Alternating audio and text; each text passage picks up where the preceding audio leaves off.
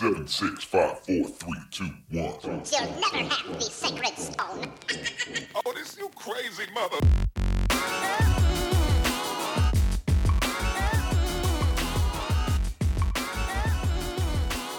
Welcome, friends, to episode 160 of Color of Magic, your Magic Gaming podcast, where we talk about all types of issues that affect gamers at and away from their gaming tables and computers.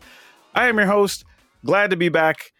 And for 160 episodes, still got my main man, Brian Allen. How's it going, dude? It it is going. I say glad to be back. People don't realize I was at Magic was gonna say, 30 yeah. all weekend. So yeah, that was that was a crazy thing. Still have tons of content to share from that. So this is going to be a wild week. But dude, you know, I got to tell you, remember how I got all the good parts of the weather for a while? Uh-huh. I got I got the bad parts now. Cold set in early. Like it, it we had a high of 48 yesterday. And it's uh it was 40 degrees last night, so like winter's winter's right around the corner for me.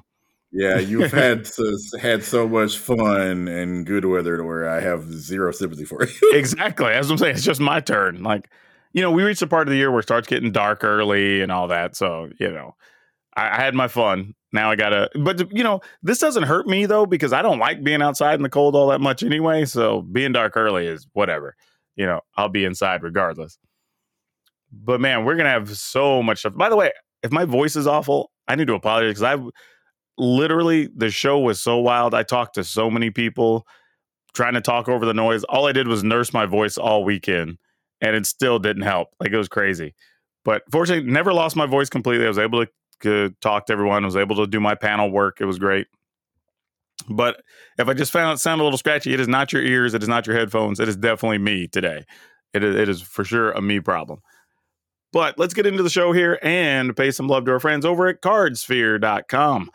If you haven't checked out their website, you really should. It is a great way, way to pick up cards. Honestly, it's like a super fancy trading site if you think about it that way. But you basically get to name your price that you want to do business at, whether you're selling or buying something really different than what's out there. You should go pay them some love because they've been supporters of ours for quite a while. Check them out over at cardsphere.com. And then if you want to give us some support directly, which we really appreciate, check out patreon.com slash color magic. And you can show us some love just like our newest patron, Dominic Monfrey. Thank you for coming on board. And as always, you can go over to colorofmtg.com slash shop and pick up some tokens and playmats, which by the way, I saw some of those out in the wild. Really appreciate it. Got to sign some of those. It was awesome. I gave a few tokens away that people really loved. So yeah, I'm glad I did that. It's been it's been fun. But let's go ahead and hop into some issues because we do have some serious things to talk about among some fun stuff. And the end of the episode, boy, do I have a story for you from this weekend.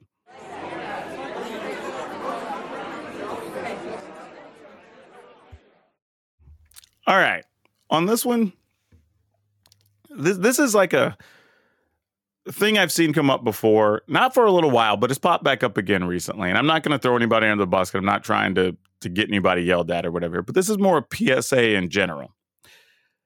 Like we, if you've not participated on Kickstarter, it's a site where you go and people have new ideas or new projects or inventions, and they kind of crowd fund them to get them produced, and you get a reward or you get a discount or whatever for being part of the the early adopters, if you will. Well, it's one of the big ways people get new board games out, right? They can't get them submitted to a company that wants to print them, so they just do them directly on on Kickstarter. And they do these things called stretch goals, which is basically, hey, we're trying to raise, let's say, ten thousand dollars. All right. Well, we raised our ten. If we get to twenty, we'll add like I don't know some gold leaf outline to the board or whatever, right? And then like if we get to thirty thousand, we'll we'll make just making up stuff. We'll make diamond dice or whatever, right? Just silly things because they made more money. Well, one of the things that I've noticed happen sometimes is they put the diversity under a stretch goal, which doesn't make a whole lot of sense, right? Because what like and what I mean by that, and it, and it comes in a lot of forms. Like I've seen one where all the main characters in the game were dudes, and they're like, "Oh, we're gonna add this fancy badass woman warrior or whatever when we hit 25k," and it's like, well, why isn't she just part of the crew? Like it's just a weird place to put it. Like, oh, we're gonna add this Mexican character at fifty thousand dollars or whatever, and it's like, but you could have just had a Mexican character as part of your crew. Like, why is diversity set as a stretch goal? That doesn't make any sense. Like you, you could just get more people interested in your product by just having them right there front and center. We've talked about it before, having them on the artwork or having them in the demos or whatever it is, right? Like that's going to draw more attention and get more people that are going to see your product as more relatable than maybe getting to see it in the game if you raise enough money. Because then the question always comes up okay, let's say you don't raise money, raise enough money. Are these items, characters, whatever, never going to be part of the game? Sorry, and, didn't get enough money. No black folk. Yeah, exactly. Right. Like that. That's basically what they're saying. Like we're willing to include this if you give us enough money first. But if we don't get enough money, then I, I guess we're never going to have these people in the game or whatever. Right. Or if we barely fund, uh, it sucks. I guess our product's never going to have this. And the reality is, they're kind of hurting themselves. It's because, like, we can look at a product and just go, like, ah, okay, it's all stereotypical, similar characters, whatever. All right, fine. Whereas if you just had them in the product, again, on the cover art in your demos, whatever, a few more people are going to look at that and go like, you know what? Let me check this out. Or uh, you know what? These people get it. Or they're trying to do something different or whatever. You'll get some eyeballs. So it's weird to just say like that. Like, if anything, your stretch goal should be different classes. It should be different colors of things, you know, higher quality items, maybe express shipping or whatever, right? The other things that like it's just weird to choose diversity as your stretch goal. Like if there's a real message to take away here, maybe it's exactly it. but just one line that diversity is not a stretch goal. You're you're either aware of it and you like maybe that's the worst part about it, right? Like by making it a stretch goal, you're kind of saying like, well, I know this is something people might want, so they'll spend more money, so maybe we put it in the game. Like you're almost using a stretch goal as your like advertising vehicle to try to get more money. Like eh, like why? Like that that has just a bad feeling to it. And I'm to the point now that when I see that, I'm kind of like, I probably am not supporting this project. Like I, I just don't get it. I really don't. I like yeah, I'm sitting here even now, I'm trying to logic like why would you think that's a good idea? Like even if you sat there and thought, okay, I'm looking at my characters, I'm looking at the game, you know, whatever, and I'm going, you know, we probably really do need more people of color. We probably do need more non-male representation in this game or whatever. What if we just put it at 50,000 on the stretch goal? Right? You know what I mean? Like instead of just going like, hey, we realize this was a problem.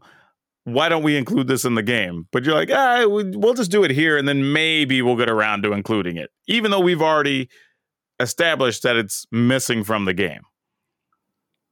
Like this that's another just, situation where probably no people of color or or women or anything other than straight white males were consulted here. It's funny you say that because of the people I can find involved with this latest one, it was only two dudes I could find. So, and they were not people of color.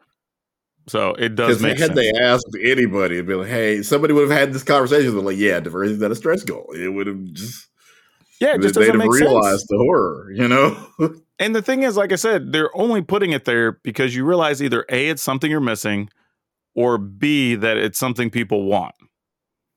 So it's just bad business either way. You know what I mean? Like you're saying our game isn't as good as it could be because it's missing this element, or our game's not going to make as much money because this is the thing people want. Like I like ah yeah, just don't. Diversity is not a stretch goal. People don't do it don't put it out there. And honestly, don't support games that make it a stretch goal. Now, it's one thing if we're saying, hey, there's already, let's say, uh, a female barbarian or whatever. All right, cool. And then we're like, hey, and we're also going to add a female wizard or whatever later on. Okay, cool. Now you're just getting a different selection of characters that happen to come in different genders or whatever. Okay, cool. No problem. There's no issue there. Right. But when that's your only one, and the only way to get it is after those stretch goals, like that's the bad part. So yeah, diversity is not a stretch goal. Don't support those things and point it out to people so they'll fix it because that's just a silly way to do business.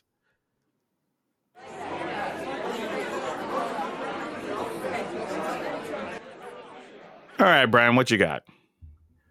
All right. Uh yeah, I guess we can almost uh, certainly say former. so it's not official yet, but it sounds like we'll be able to say former Celtics coach Ime Udoka here in at least a couple of days. was suspended for uh, basically having having um, having a relationship with one of his subordinates from the Celtics. Yeah. The organization found that out and obviously realized that they wanted to send the message that that kind of behavior is not okay. So I mean, they they, they really came down on him very hard.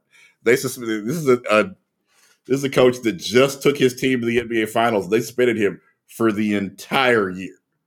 It was still up in the air as to whether or not they were going to bring him back, and they, they hadn't said one way or the other. And now That's it's the right move, though. Yeah. so you know the, the, the Celtics are to be applauded because I don't know how many teams would take the guy that just took him to the NBA Finals and and say, "Hey, you know what? you can't be acting like that. You're you, you, at least for a year. Just don't come in this building." Yeah. I feel that I feel also compelled to point out that Ime Udoka had a girlfriend, and it was Nia Long. so as, as, Black Twitter has already mentioned, who cheats on Nia Long? that, that is true. true. The dude already got the biggest bag he's probably going to get. You know what I mean? Like got greedy. he, he, he he just lost his mind momentarily. Not that you should ever cheat on anybody, but that was especially a moment where Black Twitter had to just be like, "Bro, what are you even thinking about right now?" And from everything so, I see on her, she's actually a cool, good person too. Right? I you, you just you know you, you've never heard of, or at least I've never heard a story about oh Nia Long was terrible to me at such and such place. She did this horrible thing. Like, nah, I'm not saying there aren't any out there, but I, as of yet, haven't yeah, heard. for sure, for sure. But you know, seem like okay, this is the NBA was going to, least the Celtics were going to send a message that this kind of behavior will not be tolerated around here, and hopefully, other NBA teams would see that. The Celtics are one of the best organizations in sports, so they kind of you know set the pace on things like this. But no, no, the Brooklyn Nets apparently are contemplating hiring Udoka before he started this point two months of his suspension. Mm-hmm.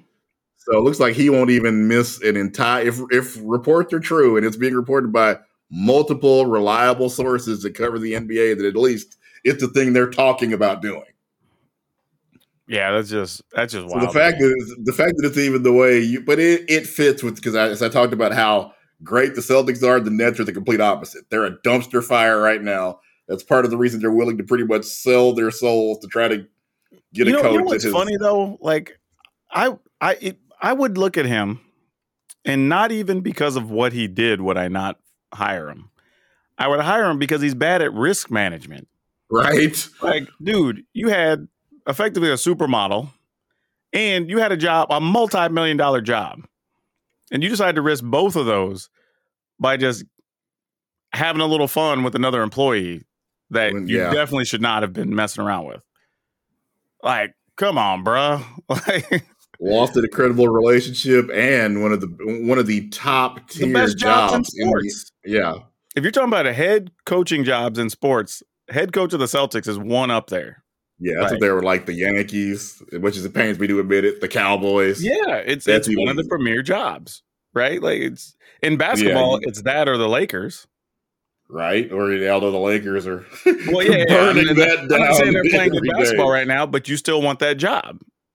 You know what I mean? It's it's, uh, yeah. But yeah, this guy looks like he isn't even going to miss a year after being his. And he's the thing is, he didn't even fight his Celtic suspension. It'd be different if he had said, "Hey, I didn't do that," or "I'm not," or, "I didn't do what I was accused of." No, there's been nothing from no, his. No, no, no. Like everybody agreed that all of this is accurate from day one. Yeah. like there was there was no like shoulda woulda coulda. She's coming for my job. She's jealous of it. Nah, there was none of that. Like everybody agrees on all the facts apparently. Yeah, so what a horrible message it sends that he may not even miss a full three months of coaching in the NBA. But and sadly, you know, the way they're getting around it is he didn't technically violate an NBA rule.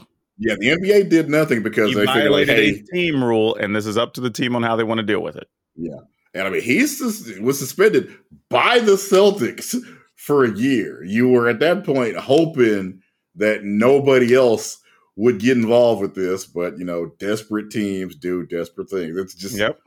It's uh, you know, I, I had another possible soapbox candidate from the Nets because I'm sure you saw Kyrie Irving posted an anti-Semitic video. Well, of course, because that dude's an idiot. He, I dude, I like.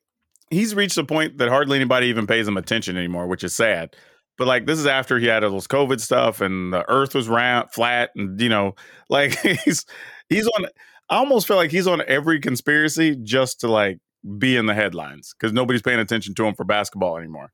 Yeah, they can't hit the broadside of a barn with the moonbeam at this point. So it's all the only news he is. So yeah, it's it is a total hot garbage fire in in uh, Brooklyn. I almost said New Jersey because I'm old and they used to be the New Jersey Nets. That's true. Which yeah, just a terrible message to send for a basketball team, or really for for any any multi billion dollar company. You know, that you'd think that'd be the minimum. Hey, you get caught. You get, get caught messing around with a subordinate. Okay, yeah, minimum years. Think, you or I would easily lose our job. You know. Oh, it wouldn't even be a question yeah, it wouldn't be a suspension. You know, it's like you, are done. We just you clear out your locker, you know, or your desk or what have you. But well, you know, some people operating on a different level, unfortunately, and the same things don't apply to them. Of course, I say that, and then you know the case of Jeffrey Toobin, who you know got caught, dude, himself I don't even during the Zoom meeting. And I, admittedly, he lost the job at the New Yorker, but was it, it took CNN getting a whole new ownership for him to finally get fired from CNN. Yeah, just crazy. So I, I, I often I say we'd be fired. You know, do you just yeah, at this point? if you can make somebody enough money, yeah, that's that's the real trick, right? All right, it's that time. Why don't we tell everybody some other interesting things we learned because it would be a little more lighthearted this time around. All right. Uh, Overwatch 2 launched recently, and it, in theory, it is free to play, but it does include a battle pass. So I guess kind of make of that what you will. And uh, one of the numerous problems that's cropped up is uh, support queues are taking just forever. Nobody really wants to play support because a number of things have happened. First of all, they've gone from six six v six to five v five so the, and the and the person that took off the team was they took one of the tanks. So it's even uh-huh. harder to it's even harder to play support now because there's one less beefy character uh, blocking people from getting to you. So the meta is kind of just uh, a lot of, especially lower ranks, a lot of deathmatch run around, just try to murder people. Oh, is there an objective? We we may get to it, we may not. Okay, so I'm me not playing Overwatch, this is actually set up where you have to have certain assignments on the team. You can't just have like, I don't know, like five tanks or whatever. No, well, there, there's an open queue where you can do, I guess, basically what you want to, like you described. But most people do roll queue if you actually want to try oh. to, you oh. know, be competitive and win, where you have to have a tank, two DPS and two support. Gotcha. I think the one time I checked it out, it was just open, so that's why I was kind of confused. Okay, that yeah, makes when, sense. When it first started, you could you could do whatever you wanted to do. Okay. Okay. Yeah, I, I that's kind of a weird one that they m- made them so weak. Was there like a particular reason? Uh, that they felt like uh five v five would just be you know more more competitive. I guess more in theory fun to watch because you know they have the multi-billion-dollar Overwatch league they're trying to sell to people. Huh? Do the, I and mean? Also, I guess the games play faster because of it.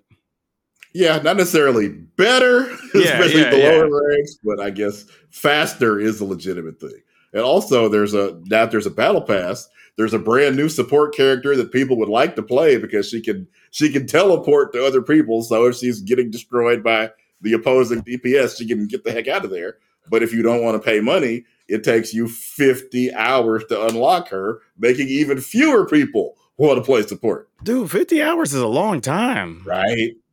Like, seriously. Like, like there was a stretch where I was playing team fight tactics for like maybe two hours a night. Like, that still would take me um, over a month. Yeah. Like, that's. That's, that's what it would be for, for most people, unless, you know, again, unless you're some kind of streamer that's running Overwatch 24 7, even still, that's, you know, 50 yeah, hours is 50 hours. Two hours a night, and I was yeah. playing three or four nights in a week. Like, I that would take me forever. They'd rather you just give them, I think in her case, it's $10. So that's the whole free to play balance they've struck. But in a situation like this where they need more people to play support, this is further discouraging people from playing support. Yeah, That that feels like a bad move. Like I get it. If you're not going to have the sixty dollar entry and you want to do everything else a la carte or whatever, cool. But it sounds like in this particular situation, there should have been some other way to earn the characters since they're kind of trying to solve a need. It sounds like right. So there needs to be some kind of way, you know, where the, especially I, I think support maybe for support maybe make it 20 hours if you if something gonna, yeah something because dude a, a character that can teleport even just to teleport to make it easier to heal people or whatever sounds yeah. awesome like in any game like that exactly. seems like a really cool character yeah and she also, you know, she she has a, a, kunai that she carries. So you know, if you're if you're good with it with your aim, Kiriko can pop people's heads. She can, you know, go aggro if she needs to, and especially at lower ranks. Yeah, it's very possible you're gonna need to get some kills because that may not be happening. You know, from the DPS in the lower rank. Yeah, that's tough. That's tough. I don't. Yeah, I'm not sure. Or maybe make it a cheaper buy-in, maybe five bucks instead of ten bucks or something. Yeah, something. Like, yeah, something to encourage more people to play the role because the character is definitely a step in the right direction. She is the kind of because yeah, if you're you know stand there and literally your character pretty much all they can do is heal. Yeah, that's maybe not the most fun role. And again, if you if you don't have protection, it's an almost unplayable role. Yeah, that's funny, you know, because I think about my time playing League of Legends, which again I haven't played in years, but when they would rotate champions through, you know, whatever it was, the five for 10 or whatever it was for the week, you could just play those infinite. And then if you did want them, you just, uh, it was like five bucks or something. You just paid whatever it was just to have it permanently on your account. But like, it feels weird that you can't even get access to it until then. Like that's that's tough. Yeah, 50 hours. That's a that's a pretty hefty goal for a lot of people. Hmm. Well, I have a little bit of a different story. Uh, I, for those of you that don't know, Snoop Dogg has, uh, I don't know, or I would say over the last probably close to 10 years, he's been like rehabbing his image, if you will. you know, he's done some shows with Martha Stewart. He's doing goofy commercials now with with Saturday Night Live characters trying to sell you some Corona. You know, just doing some different stuff. And even and was, was people, he redeeming himself or was he redeeming Martha Stewart? Because, like the meme says, which one of these two is a convicted felon? That's it's fair. That's think. fair. They they might have been rehabbing each other's image, to be to be honest. But the interesting thing is, what people don't know about Snoop Dogg is he's actually done a lot of stuff for kids. Like he he, you know, was out being a coach for little league football yep. and like all kinds of stuff. Like I so, as much as them a bus and everything. So as much as we have the image of him being, you know the Cali gangster rapper or whatever. Like, hey, don't be wrong, he's still smoking his weed and all that. That ain't yeah. changed. But he really has been doing a lot of community stuff or whatever. And I discovered earlier today, now embracing his role as Uncle Snoop, uh, he is actually doing voiceover songs for kid shows and stuff. And he's got a rap song out about positive affirmations so the kids can help themselves feel better. And I'm like, he's just turned the corner and gone full wholesome at this point. Like, That's the thing. People, you know, people can change, and yeah, most people, you know, do change over time. It's like a lot of the dumb stuff you're doing when you're 25, provided you live to be 45 or 50. Like, okay, yeah, I can't just be, you know, out turning up every night. oh yeah. Well, plus, you know, he's he's got kids and grandkids, and you know, exactly. like that'll change your perspective anyway, right? But of course, people are like, I don't know how people are going to feel about a guy smoking weed that does blah, blah, blah. And I was like, come on, people. Like, this is a super positive message being done in the best way. And it's even done with, like, you know, the cartoony, like, uh, costumed character dancing behind the kids doing those. Like, it, it looks like it came right out of, like, a, you know, uh, uh, Barney or Teletubbies or whatever, you know, one of those type of things. So I'm like, what is there's nothing to hate here. Like, he's trying to do something positive He's some trying- of these same people, if it was their local senator doing this, regardless of how much of a drug fiend or sex fiend that senator might be, they'd support it. Oh yeah, they'd be know, trying to celebrate it about see yeah. what he's doing for the community, and he's trying to uphold the people or whatever. Like, like yeah, come on. But I, I think this is positive. Like you should want more of this, like from everybody. Honestly, like there's nothing, and of course, there's no foul language. It's not insinuating anything. It's just you know, even the lyrics are like, this is what an affirmation means. And then kind of goes over one or two affirmations that you can say to yourself in the morning and help yourself feel better, you know, that sort of thing. I'm like, this is cool. Like, this is this is what we should want from celebrities to be able to do something positive, use your popularity to make society better. Like, I, like nothing to complain about here. And it, and it honestly, it is. It's a little bit of a bop, you know. I, you know, they tried to make it sound like a real song, but yeah, it's just being good, man. Just being positive. Uncle Snoop out here doing right. it. So I gotta give props to Unc because you know he's he's getting it done. Yeah, and you know, Ice Cube with, with the whole where are or what what is where are they? We are we there yet? That's what oh, I yeah, yeah. Of. So yeah, we're that seeing a bunch and, of gangsters and, and ride along, right? oh man! All right, let's get into the topics and talk a little bit about some magic here. So we talked a lot about Magic 30 leading up to it because communication was rough the whole cosplay situation started out terribly. And it was hard just to like go into the show with any real concept of how good or bad it was going to be. Right? Like you you hope for the best, but we we didn't have a lot to hope for going, you know what I mean? Like we all were kind of like, ah, it, it, was rough. if everything's as bad as the communication up to this point, this could be a long weekend, y'all. Like, ah, man but you know what? Okay, let me let me start with just the makeup of the attendees. Because the one thing that stood out immediately was the number of non males in the room. Now, I don't want to say we had reached equilibrium or proper numbers where we should, because, like, really, until we're at like at least 60 40, we ain't there yet. You know what I mean? But I would say for real, because I was doing like quick head counts, it was somewhere between like 20 and 30%, yeah. which is huge when it used to be like closer to 10 or less percent. You know, or, like or 10 individuals. Yeah, in some cases. right. Like we made real progress. Like, and obviously, this was progress made during the pandemic, but I think this shows that having, especially like women, be on commentary regularly.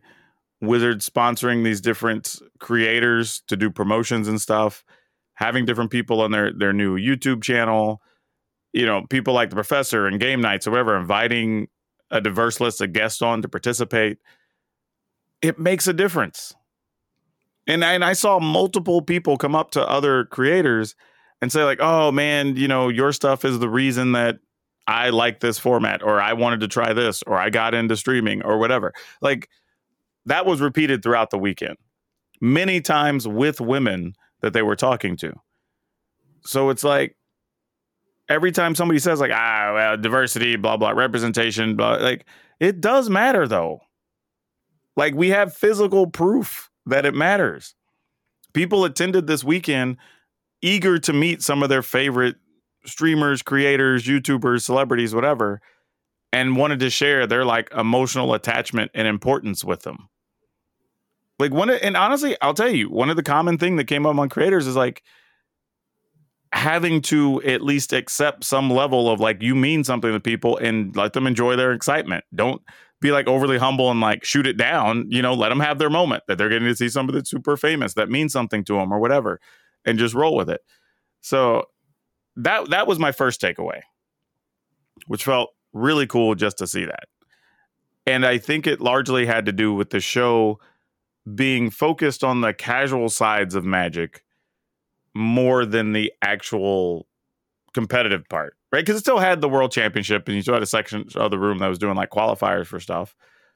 But I mean, like we've talked about it before, Brian. Like you know that every game is going to be 90% casual players, right? Right. So, like, why have we always focused magic events on the most competitive thing and then, like, sprinkled in some casual stuff on the side? That just never made sense. And this is kind of the first time I can think of where we truly did it the other way around.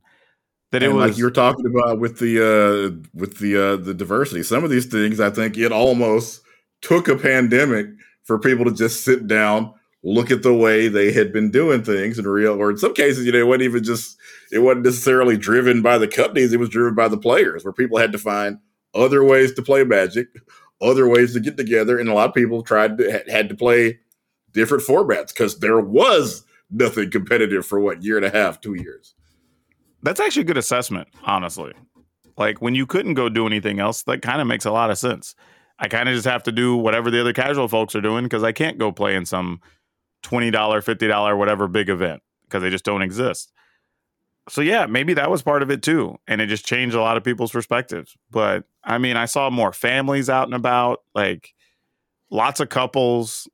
You know, like it it was just a really different feeling event. And honestly, it's kind of what I was hoping we would see.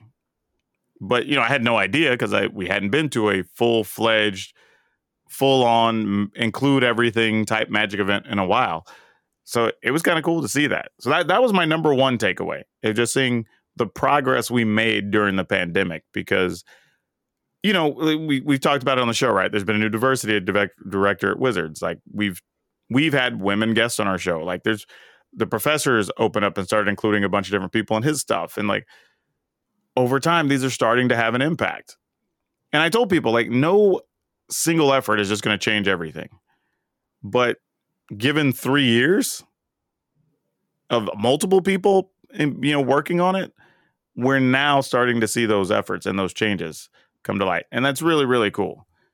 And also, it's neat because it kind of now gives us a window of what to expect, right? If you start yep. making changes and you're consistent about them or whatever, it might take two to three years.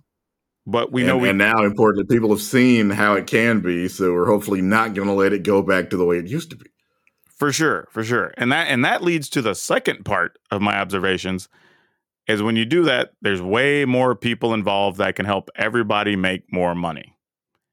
Like, I know people want to talk about the business side. I know people hate that, but it's reality, right? When you're talking about your local game store having more patrons, when you're talking about it, it, just a show in general, I'll tell you, dude, on the first two days, multiple, uh, most of the vendors were too not not just a line around their booth. That line was too deep a lot of the time. Like people were there actively spending excited about everything. Like it was just a whole different feel than we'd had at events. But again, a lot of Magic events we went to put the playing and competitive part first and the other stuff second. When we flip the script, now there's way more for people to be excited about. And I think we were seeing that. And uh, God bless the cosplayers because they put up with a lot leading up to the event. But the setup they had for the the cosplayers they invited was so good, dude. Like they had these things. We started calling them layers because I I don't know. We didn't have a real name for them, but basically, picture five zones set up for the five colors of magic, and each one is like a soundstage or room, effectively, that's themed to that color.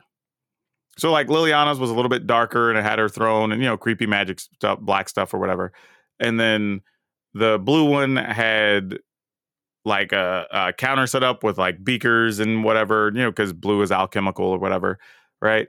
And then if you went to the blue one, you would have Teferi there, stage to take pictures with you and stuff. Or you go to the black one, there was like Liliana, or the red one had had Chandra. People ate that up, dude. Like, I mean, I saw every time I passed by, like the cosplayers were taking so many pictures and signing things, and like so many moments there for people. Like that was, and it was a thing I don't think any of us knew was going to be a thing. Hell, I one of the cosplayers that I talked to knew they were going to be stationed somewhere to take a picture, but we were thinking, you know, like if you've ever been to a convention, there's spots that are just like designated spots for cosplayers to stop and take pictures, so they're not holding up the flow of traffic in the hallways. This was an actual like designated whole ass space just for that cosplayer. Like it was super cool, super cool. That does sound incredible. Yeah, it was way, way, way different than anything we'd seen before. So credit to them on that front. The other thing too that was interesting. Well, dude, okay. Before I leave the cosplayer note, did you see the winner of the cosplay contest? I knew who the winner was as soon as I as soon as I saw their costume. Same. Like that was unreal. Like of all the characters you would think somebody would cosplay to begin with, I would not have had Ashiok on the top of my. One, because I wouldn't have thought Ashiok was that popular, but two, that's like a hard costume to do and get right. With all the little like weird creepy stuff on the arms and hands and the outfits. And not only that, like the mask is weird. So like but you know what? The winner got it exactly right. Like the smoking head, even. Yeah, like, if, if, if you hadn't seen it, like go, go go look search that out online. It yeah, just phenomenal. look up Magic 30 cosplay winner. I'm sure that comes up on the internet. Like matter of fact, I'm gonna do it right now because I'm sure that has to be it. Magic 30 cosplay winner. I bet you it's gonna come up. Uh, what happened at Magic 30? Okay, yep, there it is. Yeah, so it'll come up. If you do a search, you'll find it we we talked about how you know I feel bad for whoever had to go on stage after that person. Dude, you knew you were up, but like as soon as that person went on stage, I'm like, everybody else is playing for second place. It, it was like back in the day going up at the comedy store after Robin Williams. You, you just didn't want to. Yeah, like, you know, I, I, don't need to. I don't need to go up tonight. I'm good. yeah, you know you're done at that point, right? Like it's just the craziest thing, and it's so like so unexpected, I think, when you saw the costume. Because don't be wrong, everybody there, their costumes were hitting. Everyone, like, the level of cosplay in the magic community is fan freaking tastic. There, there's not a, there wasn't a one of those that you looked at and went, they have no chance of winning any awards this weekend. You know what I mean? Like every one of them, you kind of went like, oh, maybe, you know, like, ah, that's pretty cool too. Or like, oh, that's a cool version of that character or whatever. Like everybody had positive reactions. There was just one that everybody kind of, even the other cosplayers went like, yeah. like I'm looking at it with other people who do cosplay and they're like, yeah, that's unreal. I was like, yeah. And not only that, they had like the creepy fingernails and like the mannerisms. The only thing that would have made it better is if they'd have found a way to do a voice box and had like the creepy sounding voice for Ashiok. That would have been it. Like there's really almost nothing else you could do to that outfit but yeah, so after everything, you know, the prizes and the communication, whatever, they managed to pull it off, and and the cosplay contest went over very well. So credit to that. The other thing, too, I would say that surprised me. I, we talked about this a little bit off the air. It, it was a little surprising and a little not, but I got to meet a couple more of the diversity candidates that they invited to the show. And so far, to my knowledge, none of them were like actual creators and stuff or whatever. They were actually just regular community folks, which is awesome. But one of them was telling me, like, first off, just came and sought me out just to talk to me. And then after we've been talking for a few minutes, they mentioned that they were one of the the candidates. And they were just saying, like, you know, their whole story they even submitted was just about how magic gave them direction and got them basically out of trouble and off the streets. And you know just how important it was for them in their life to even just be walking around if it weren't for magic. And i'm sure that stood out to wizards you know yeah. like so i'm sure that's why they got it. But the person was lovely. Like we ta- i was talking to them uh at the karaoke thing because there was a karaoke on uh friday nights. I don't know the win- weekend almost blends together but yeah friday night and that was kind of a surprise conversation. So that was really cool. Great person.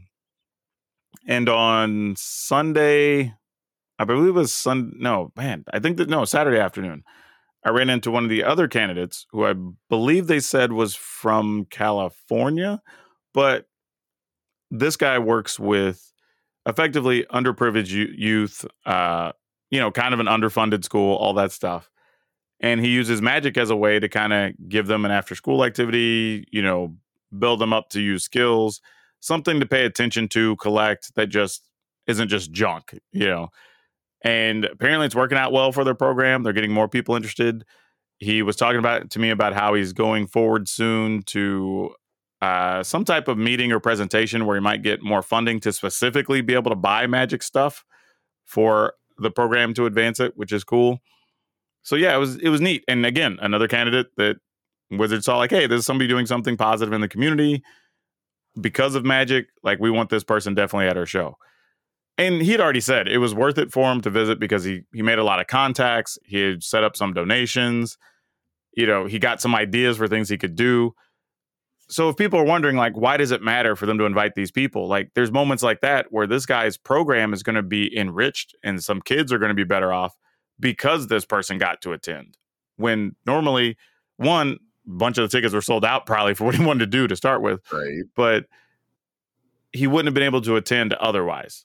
right? So being able to get that money, the free room or whatever it is, you know, the stuff they gave them as as part of the prizes allowed him to go and make his program better. So yeah, just credit that that whole thing worked despite the whole process of having to submit things and whatever. Like we know of three now, and I and again, I only know about them because they specifically said something, but I'm going to assume at this point the others were at least reasonably similar now that we've established a pattern. And I got to give credit, right? Like you you got the right people. They enrich our community. They're doing good because of magic. I it, again, I, we talk about it, right? Like we want to bash stuff when they screw up. but you got to praise it when it's good too. And and this sounds like that. Yeah, it's hard, man, because like everything that led up to Magic 30 felt a bit disjointed.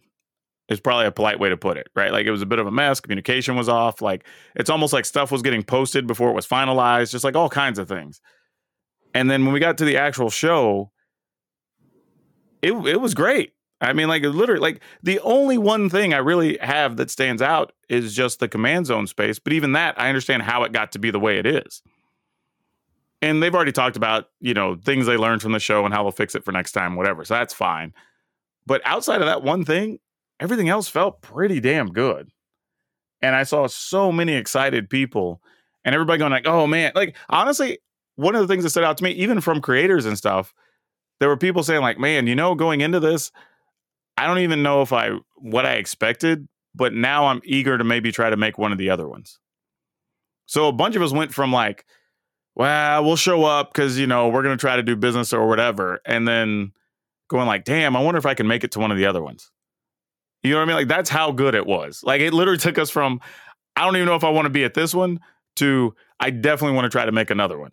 So they got it right. I, I want to talk crap. You can't though. Like they did a lot. And credit to them, they made a right decision to work with Reed Pop, who does a lot of the other big conventions. Like you've probably, if you've been to a big convention, you've probably been to a Reed Pop event and didn't know it. Like they do a lot of, especially like PAX and some Comic Cons and stuff like that. Like they they do that level of stuff, and it showed. Like it was really really good. But man, there was so much. Like I said, I mentioned the karaoke thing. That one late one night, everybody had a good time with it. They had a couple of, I believe Friday and Saturday each had parties in the building next door after the event. Those went over well with everyone. I mean, there's just like a whole bunch of stuff to talk about. Like it, it I, and I know I'm forgetting stuff even now. I'm like going back, trying really quick to recall. Like said, so much. Yeah, in, you know, in, in just a, a, couple of days. Yeah, it's just crazy, crazy stuff, man. So I, I hope I'm crossing my fingers that the others. I think the next one's in Philly in February.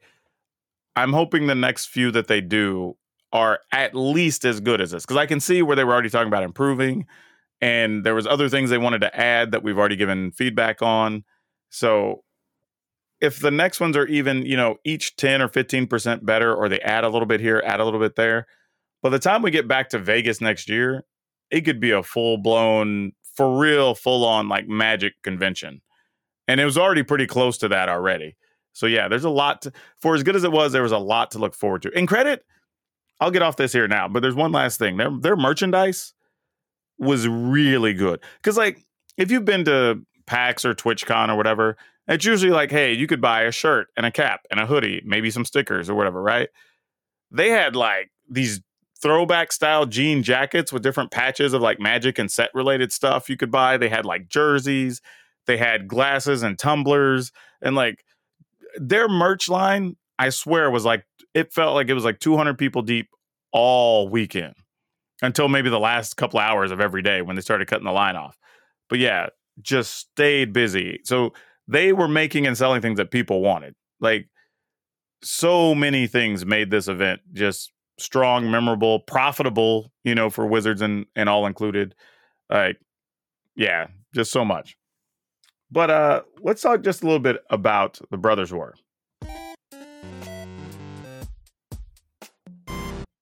So first things first, Brian, have you been paying attention to the previews at all for Brothers War?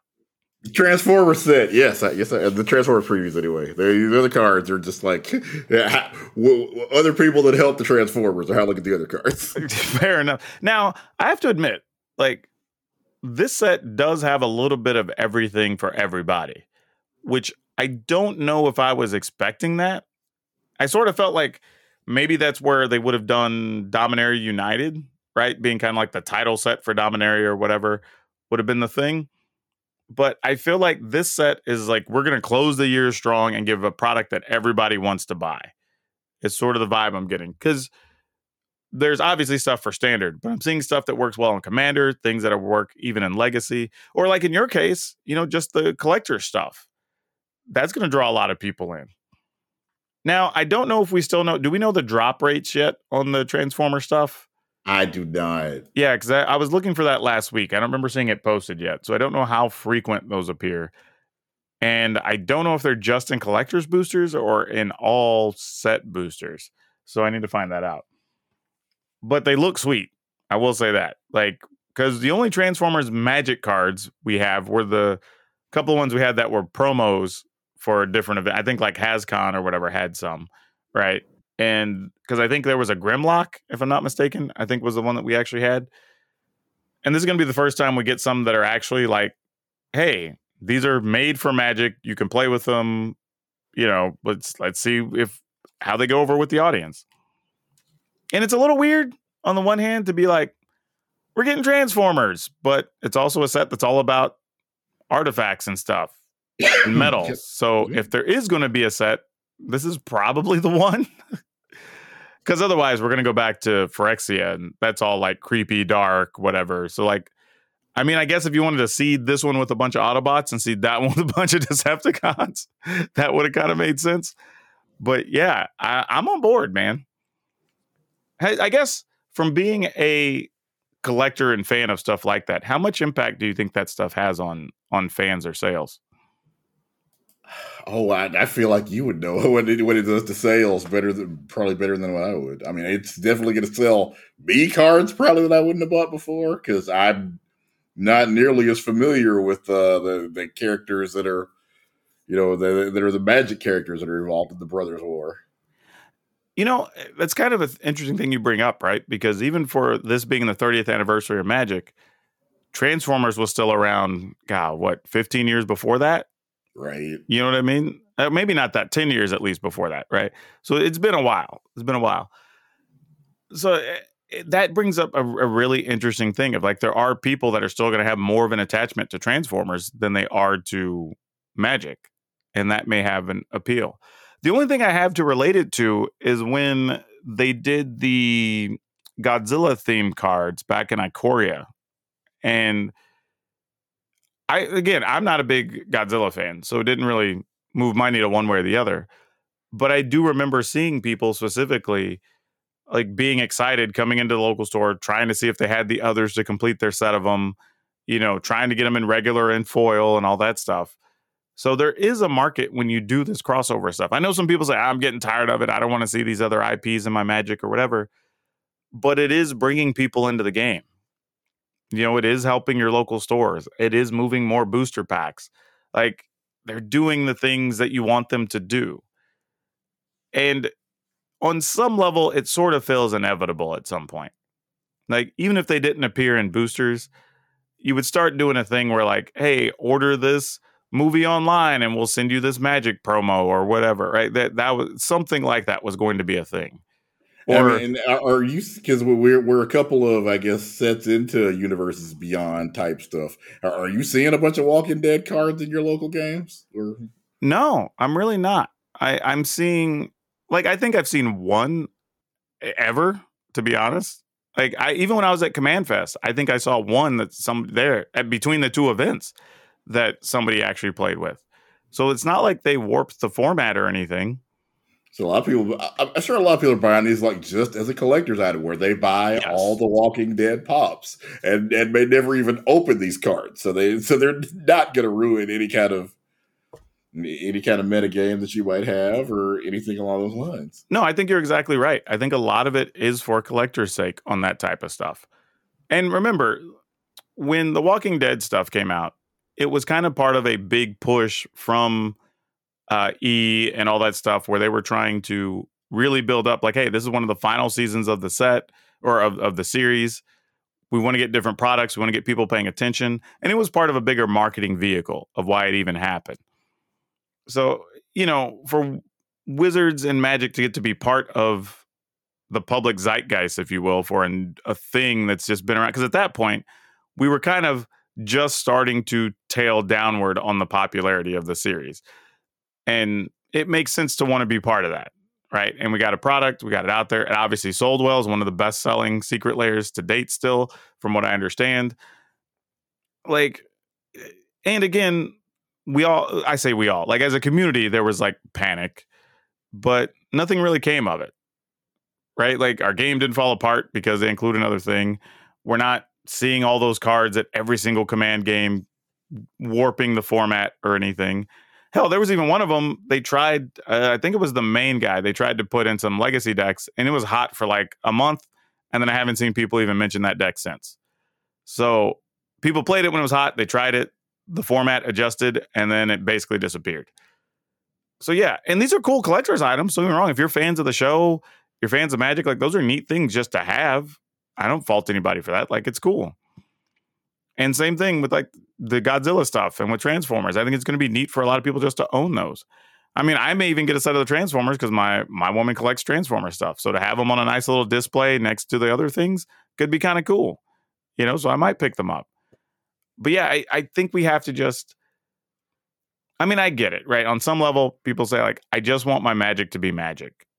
And I I do understand that perspective.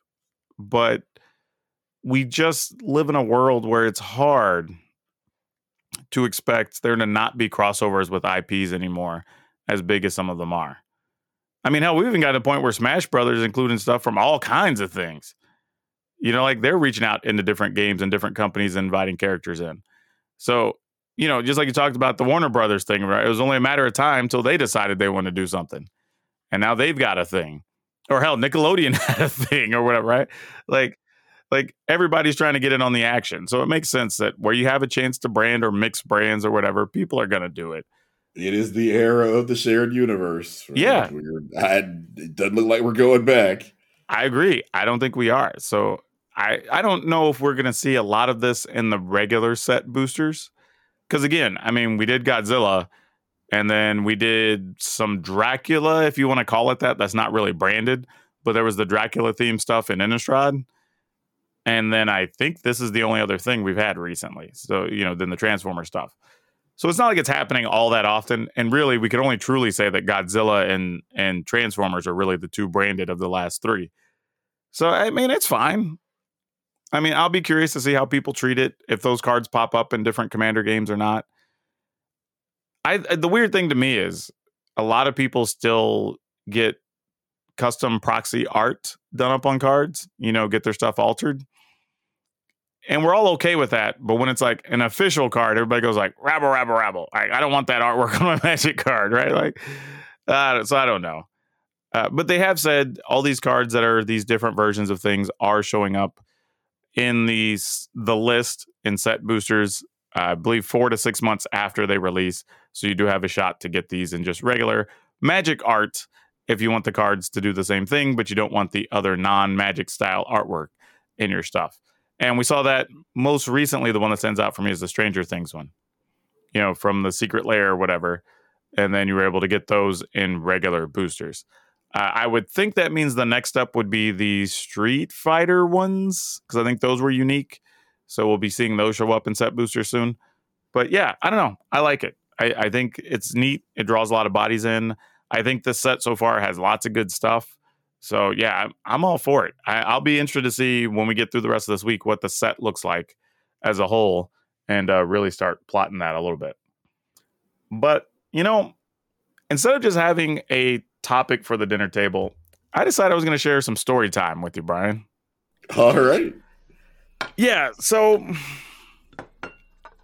I'm trying to figure out the best way to like preface the story without blowing the the the finale, the climax, if you will. But you know, and I know some people are going to hate hearing this phrase, but you you hear sometimes people of color use the phrase, "I wish I had the confidence of an average white man." This story is, is really like an embodiment of that phrase. So, for those of you who don't know, what happened at the end of each night is we kind of just paired off into groups and we all did different things as though you do when you're at a convention, right? People decide, hey, we're going to go out and eat, we're going to go to this casino, we're going to do whatever. And on one of the nights, this was Saturday, no, this was this was Friday night, I believe it was. We were going back after we got done eating.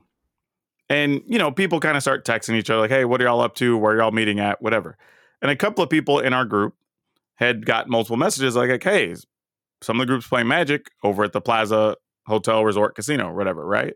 So we're like, okay, the Plaza's right in the same area we're in. It's just kind of across the street. We'll go over there and meet them. And as we're walking over there, I'm getting messages. Other people are getting messages like, "Oh, we're we're in a lobby," and I'm like, "Okay, cool. Well, which one?" Like, we're in a lobby on the third floor. And immediately, my spider senses start going off because anybody knows mm-hmm. anything about a lot of these buildings, there are no lobbies on the third floor. They are either rooms or it's like convention ballroom space, right? There's no lobbies on the third floor. But I'm like, you know what? I haven't been in all these buildings on Fremont Street. Some of these are older businesses. Maybe the designs are different. Maybe there's a lobby there, right? I could be wrong. But I tell the people in my group, this feels weird. Something's not right. But hey, I'll go along for now. We'll see. Maybe, maybe I don't know what I'm talking about. So we get there. And one of the other members of our degenerate gaming group, Veggie Wagon, you've probably seen him making crazy videos online. He comes down to meet us, and he's effectively our Sherpa to where this place is because and I say this because this ends up being a journey. So we go up two escalators to get to the third floor. And immediately I'm looking down a long ass hallway of a ballroom or uh, of meeting rooms that, you know, have the hallways connected to the ballrooms. So immediately in my head, I'm like, I know how much ballrooms cost having run events, and they're even more in Vegas. And I know we didn't pay for a ballroom just to play Magic late at night in one of these hotels, right? Not a thing. So now I'm like, all right, what gives? But everybody else seems to be cool about it. So I'm like, all right. But I'm like, guys, I don't know. I'm just letting y'all know I'm pretty sure we ain't supposed to be up here. And at one point, I'm pretty sure I even said the phrase, being a black guy walking into space, if I was by myself, I'd have turned around 200 feet ago. for real, just being honest, right? So we go about, I don't know, halfway down this hallway and there's a door that's closed. Looks like it's supposed to be locked, but it's not. So they open it, and I t- I'm not joking with you when I tell you this room was nearly pitch black. There are no lights on on whatever, and I'm like, why are we in here? And they're like, no, no, no, we have to go through here to the other space. And I'm like, oh god. I'm like, how do? I'm like in my head, I'm like, how do you even find this space? Right? Because it's one thing if you just like stumble on a ballroom that's open or whatever, you decide to camp out and be dumb and play magic or whatever, right? somebody went out of their way because this is a pretty big ass room. And we have to traverse this space and go beyond this to another hallway to another room. And I'm like, all right, cool, whatever. Now I'm kind of in for the experience. I just want to see where this is going now. Because I'm like, I know we ain't supposed to be here at this point. I like 100% fact we are not supposed to be in this space. So we traverse this room, we go through the hallway. There's another lit room. We cross that, and then the room's right there, right? Well, by the time we get there, and this crew I'm with is, I don't know, like maybe six or eight people at this point. We get in there, there's already like, I don't know, 30 people or so just hanging out, already playing magic. They've they've commandeered tables and chairs. Well, to the point that they didn't even unstack the chairs. Some of them are sitting on chairs that are stacked too high. Like, so somebody's been, uh, so at this point, I'm doing like my CSI, like, how did this get to be? Right. I'm like looking at stuff in the room. I'm like calculating, you know, that meme they have of the dude from, from, uh, uh, what's it, the, the stupid movie where the dudes went to Vegas and you see all the like, the numbers and stuff flashing in front of them. I was doing that. Oh, the hangover. Yeah, exactly. So I'm doing that, right? Looking at the room, trying to piece it together because I'm looking at stuff on the floor and stuff on the wall. And I look down, I'm like, okay, there's something on the floor here. I don't know what that is. That's weird. I hope we didn't make that mess, right? So I'm looking around and I'm looking in the corner and I'm like, guys, there's a problem. I'm like, what do you mean? I'm like, I'm pretty sure this thing down on the floor, this mess is cake. And they're like, why do you say that? I'm like, well, looking at how these tables probably were set up, and there's a stand on the other side. And if you look behind the stand, there's still a register there. There's a good chance this room was a cash bar used for some type of wedding reception or something. And they're like, okay. And I'm like, yeah, that means somebody's going to be back here to reset this room, probably for something else going on this weekend. This this was the one room with light on because they probably weren't done yet. Like, you know, I'm like doing the math, like somebody's going to be back here. And they're like, no, it's fine. And of course, not to be like standoffish or cause problem, but like every person who told me it's fine was definitely not a person of color. Just saying. Like, right. like, hey, facts are facts. Just calling it what it is. So everyone's like, no, it's fine. We've been in here for like two hours. Whatever. That that means the person's closer to coming back. That doesn't make me feel better, right? But again, at this point, I'm kind of like, you know, I just want to see this blow up on some people now. So I grab a chair, and me and the one James, uh, another creator, we're we're talking about YouTube and stuff off to the side.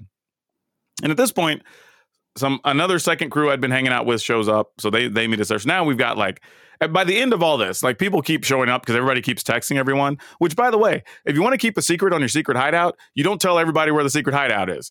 Like, so they keep invite. So at one point, I think there for real is like sixty people in this room that nobody's supposed to be in. Which at some point, somebody on staff or security is going to wonder where the hell are all these people going, right? Because nobody's supposed to be up here. So we're there hanging out. You know, my crew kind of shows up, some degenerate gamers. I've been hanging out with like Kess Wiley, Tappy Toe Claws, whatever. So they're there. And at one point, I look around and Tappy comes over and she's like, Here, takes this. And it's a beer. And honestly, and dude, I to this moment, I don't know where the beers even came from. Like at one point, there was not a table with beers, and then there was a table with beers. Like I don't know if somebody went and bought some, or if they got them from the hall service closet. Like I don't, do, I for real don't know. They were just beers somebody had set up on a table with no tops on them, and I'm just like, this is getting stranger by the second.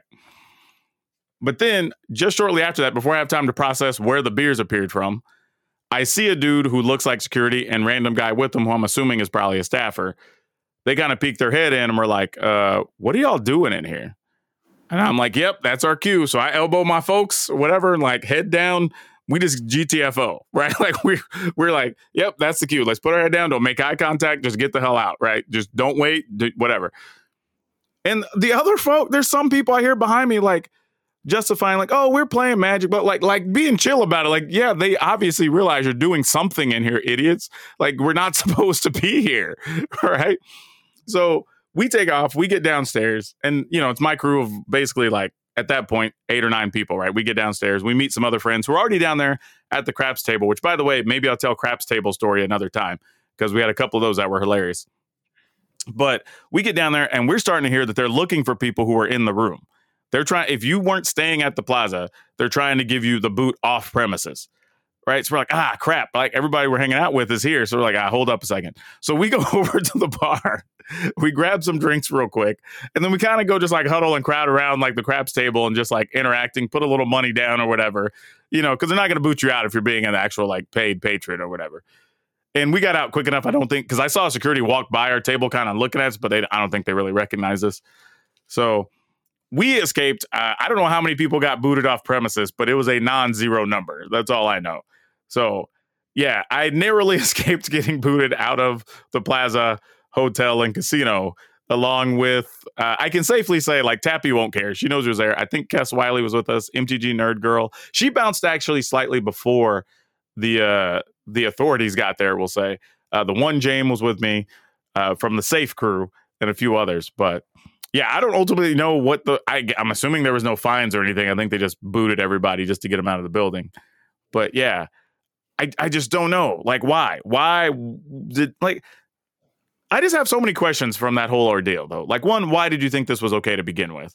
But like, two, how did you? Who found the room? Like, somebody had to go out of their way through dark rooms and hallways or whatever to find this room that was unlocked and available with tables and chairs. Somebody said, "Hey, let's go investigate." Yeah, like how badly do you want to play Magic that you tell your friends like hold up i'll find a space and then you go on a journey randomly on the third floor of this casino or whatever and go cool i found space guys and then you just lead your friends up to this room. And how was nobody else have a problem with this? That was the other thing. Like I walk in and everybody's wanting to act like it's just okay. And, I'm, and the only thing I can think in my head is this is totally not okay the whole time. So yeah, it was crazy. It was crazy. One of many, many, many stories from the weekend. But I figured you would get a kick out of that, of just my horror and surprise the entire time to find out that yeah, obviously we weren't supposed to be there. But yeah, some some really fun crap stories stories. So maybe I'll save those for next week as well. Because like this weekend gave me quite a lot to talk about. But yeah. Oh man. Why don't you tell everybody where they can find you on socials, Brian? All right, I am Brian Sonic on uh, Twitter, YouTube, Instagram. Our family channel is Alan's Ever After on YouTube. You can find my writing over at tiltmagazine.com. And you can find me just about everywhere. We're at Power Dragon, P O W R D R A G N. And right now, if you want some set review stuff, that's over on my YouTube channel. And we're going to have some cool, fun gaming play videos coming soon, and maybe even reviewing some stuff from this latest Brothers War that will be pretty entertaining. So we're going to sit on that for a little bit. But as always, wherever you're listening, whenever you're listening, good morning, good afternoon, good evening, and good night. Please remember to take care of yourselves, get your vaccines protect yourselves from everything, and remember to be awesome and be awesome to each other. If you'd like to further support Color of Magic, you can find us at our website at colorofmtg.com. We also have a Patreon if you'd like to donate, under patreon.com slash color of magic. You can also find us on Facebook under Color of Magic. And if you want to follow us along at Twitter, you can find us there at Color of MTG. And as always, please share the podcast around to your friends, your network, people you think might enjoy it, because every little bit helps as we're trying to increase our user base.